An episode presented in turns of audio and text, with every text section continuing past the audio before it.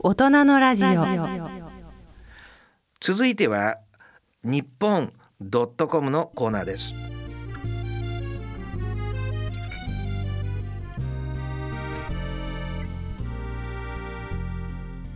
ここからは月に一度の日本ドットコムのコーナーです。日本のニュースを7つの言語で世界に発信する日本ドットコムのスタッフと一緒にお送りしていきたいと思いますえ今日のゲストは英語版エディターのジェームス・シングルトンさんです。埼玉と納豆こよなく愛する男ジェームズです。よろしくお願いします。よろしくお願いします。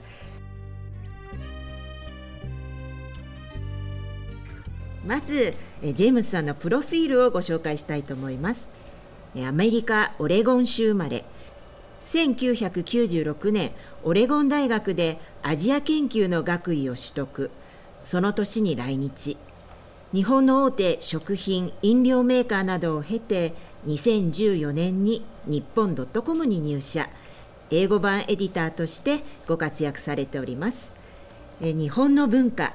中でも地方の歴史ある文化や食べ物を愛するジェームスさんがハマり続けているのが納豆。ジェームスさんが書いた「納豆オデッセイ。納豆を家庭で作る3つの方法」という英語記事は海外からのアクセスが非常に多いそうです。納豆だけは苦手という外国の方も多いですがジェームスさんは大好きなんですよね。さあ私のようなアメリカ人はね和食が好きっていうと、大体、まあ、3つの質問ありますね。まあ、刺身は食べられますか？納豆は食べられますか？そしてその3つ目はなぜかホヤは食べられますか？ホヤ またこれあの極端ですけれどもす。ごいですね、まあ、私はすべて食べられます、まあ、特に納豆は毎日食べてます、はい、と言っても初めは食べられるけど特には大好きっていうほどではないっていう感じでしたね。なるほど、まあ、でも年に重ねるにつれてやはり健康のことが気になりますよね。年と言ってもそんなにあれですよね。お年ではないですよね。そうです。まあ50に、まあ、近づいてきてるのでやっぱり健康の面ではいろいろもうあの気使わなきゃいけない年ですね。ですね。はい、そうか。じゃあ納豆は、まあ、健康のことを気になって、えーまあ、好きになって食べているという感じですけれどもその納豆どんな感じですか？まあまあそまあ、そこで、まあまあ、身近に、ね、あるスーパーフード納豆を取り入れることにしようと思っててちなみに、納豆は、えー、生活習慣病のリスクを軽減するということで、はい、世界的に注目されているんです。英語では fermented soybeans ってあまり響きが良くないんですが、はい、あでは、まあ、まあ、ほとんど納豆と通じます。あそうなんですね。まあ、って言っても食べ始めた当初はそれほど得意ではありませんでした。まあ、ですので ちょっと変わった食べ方を考えました。あどんな感じに？まずは納豆とキムチを混ぜて、ご飯にのせて。納豆とキムチ？なるほど。そして？そうその上に目玉焼きをのせます。目玉焼き？えあのこれ生卵ポコンとこう落とすとかじゃなくて焼いた目玉焼きですか？そうなんですよ、ね、焼いた目玉焼き。英語って言えば、うん、サニーサイドアップっていう感じで。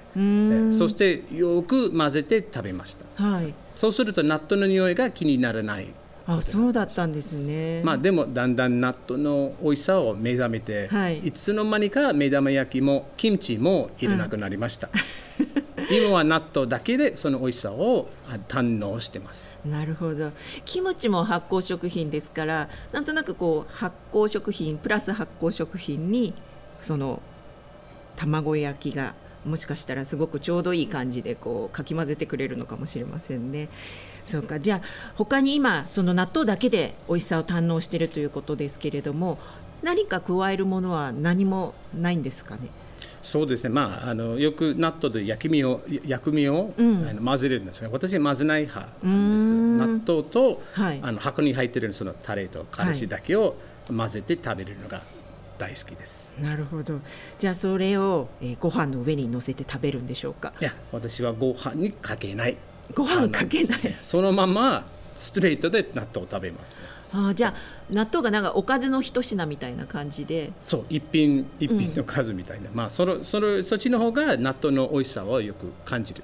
うん。もともとはじゃあそれだけではあんまり食べられなかったのがあのなんと納豆それ本物というか納豆自身を味わうようにまであの好きになったということですね。そうです、うん、まあ、特にあの賞味期限のギリギリまでの寝かせたはい。発酵が進んだ納豆が一番美味しいなんですよ。何でもあの食べ物はちょっとね腐りかけのものが一番美味しいというような感じですかね。オールド納豆が美味しいっていうことです。へえなるほど。じゃああとは私も納豆大好きなんですけれどもよくあのテレビとかでなるべく粘り気を出すようになんか100回以上こう一生懸命かき混ぜるとかっていうのがありますけどジェームスさんはどんな感じですか？いやそこまで、まあ、疲れ疲れちゃい 疲れちゃうので、はい。まあ、大体 25, 20回5回。ぐらいですね。20から25回ぐらい。なるほ人どとさんはどのぐらい？私はねなるべくこうネバネバを出したいからものすごいたくさんやってます。だから多分100回近くは混ぜてると思うんですけどジェームスさん的にはダメなんですかね。いやもうあの好き好きで、まあ、もし100回200回、はい。まあ、400回も聞いたことあるんで一番美味しいのは聞いたことあるんですがあと特別に機械も作られたことは聞いたことあるんですけど、まあ、私はその泡だらけの納豆は、うん。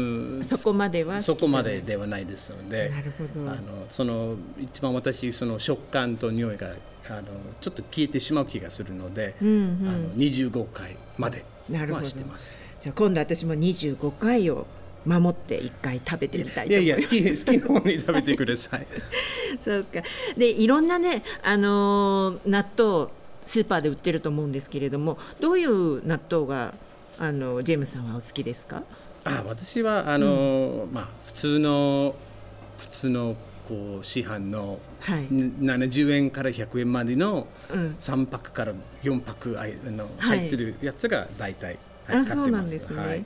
じゃあ例えばなんかこうなんていうんですかパッケージで藁に包まれてるのとかあとプラスチックのとかだとどういう方が？そうですね。あのわらわらで包まれてるのはなかなかこうスーパーで並んではないんですが、うんうん。あの一回私、えーネットで買ったことありますね、あそうなんだのその味は昔ながらの納豆の味わいたいなと思ってて。はい。で家に持って帰って開い開いたらあの納豆が入ったんだけどその後調べたらどうやらあのわらで本当に作ってるではなく、うん。納豆菌混ぜてうん。発酵させてるっていうことをしててちょっとがっかりしました、うん。やっぱり衛生の面ではわらをで生わらで作ってるのがはい。難しいようですので、なるほどね。まあまあ、それでいろいろあの、はい。あの調べてうん。あの、まあ、そのわらで発酵した納豆をはい。あの、まあ、売れてないあのほほとんど店でないので自分で作ろうと思って。自分で作ろうと思った、えその藁で包まれた納豆を自分で作ろうと思って買わないんね買えないんだったはい。ら自分で作るしかないと、なるほど。え私そんな自分で作るという発想がなかったんですけどどうやって作ろうと思ってい始めたんでしょうか？意外と今はネット、はい。ネット社会ですので、はい。ネットとか YouTube で検索してるね、うん。まあ、続々出てくるんあそうなんですね。まあそういう作り方とかあの英語のサイトや動画までもありますよ。あ、はい、そうなんですか？それはあれですか？外国の方が作ってるサイトなんですかね。そうなんですよね。まあアメリカの場合はあの日系の人が多いですので、はい。やっぱり納豆を作ってる人が、いいらっしゃるので、んですね。はい。まあ基本的にはあの、まあすごい難しいものではないんですよね。やわら、うん。柔らかくそのお大豆をはい。煮て、そのあ納豆まあ納豆菌を混ぜ混ぜて作る場合もあるので、我の場合は、ま納豆菌をあの混ぜないで、うん。そのままあの納豆にあのその藁にうんつ包んで発酵させるっていうことなんですよね。んでもその藁っていうのって普通お家にはないですよそうですよね。はいし あのジェームスさんはどうやってその藁を手に入れたんですか？そうですね。それも、えーネットで探してたんですが、えーそのネットで売ってる藁はまあ家畜用のものが多くてやっぱりい1キロとか5キロ単位で 1キロ販売してることが多くて、はいそこまでは入れないなとそう。ですよね1キロの藁って言ったらかなりの量ですよねかなりの量でしたね。家に置置けないぐらい、はい。えーじゃあそれをあのネットで購入されたんですか？いやそうではなくてやっぱりあのそれ断言して、はい。えー結局最近のあの近所のホームセンターにうん。行ったら、はい。あそこで、えー、敷きわらがあ販売されてるのちょうどいい量がありましたので買って帰りましたんです、へー。えでその後その藁をどうしたんですかね？そうですね、うん。えー まずはその藁をやっぱり生生藁ですので、うんうん。こうゴシゴシ洗わないと、うん。そのそのなんか土とか汚れをはい。ゴシゴシ洗って洗ってから、はいえーそうそう60本ぐらいにあのタブを作って重ねて、で半分ぐらいに折れる、まあ、60センチな長さは60センチぐらいだけど半分に折って、えーと縛ってそれをわらつどっていうものを作ります。もう一回お願いします。ななんていうものです。わらつどわらずとわそうわらずどわらつと。わわらずとわらずと初めて知りました。あのこういう包まれてるこのこういうやつをわらずとっていうんですね。昔ながらのまあわら納豆のイメージだったらそれわらずとっていうらしいです。はい、そうか。じゃあそのホームセンターに行って一生懸命洗ってわらずとまで作って、でその後にえっ、と今度は大豆を入れるんですか？あそれはまだなんですよね。まだなんです。こはい。うわらあの納豆菌は天然、まあ、あのわらにはい。存在してるんですよ。うんうんで何も混ぜなくてもあのそのまま入れればそそのまま入れるんだけど、はい他の菌も一緒にあそこで遊んでるからそのまま大豆を入れるとはい何が出てくるかわからないので、なるほど。消毒しなきゃいけないんですよね。うん。でそれを、えー蒸して消毒するんです。で20分間ぐらいにねこう、うん蒸してはい。で納豆菌は意外と丈夫な菌なんですよね。で他の菌は死んじゃうんだけどあのその納豆菌は残るんです。そしてもう出来たての熱々のわらずとをうん。取り出して、うん出来たて熱々の 大豆はい。をそこに入れあのポケットを作ってそこに入れる。縛って、はいはい。それであのもうあとは置いとけば OK って感じですかね。そうですね。あの納豆作るにはそう温度管理がすごい大切なんですがうん。結構暖かい環境が好きなので、はい。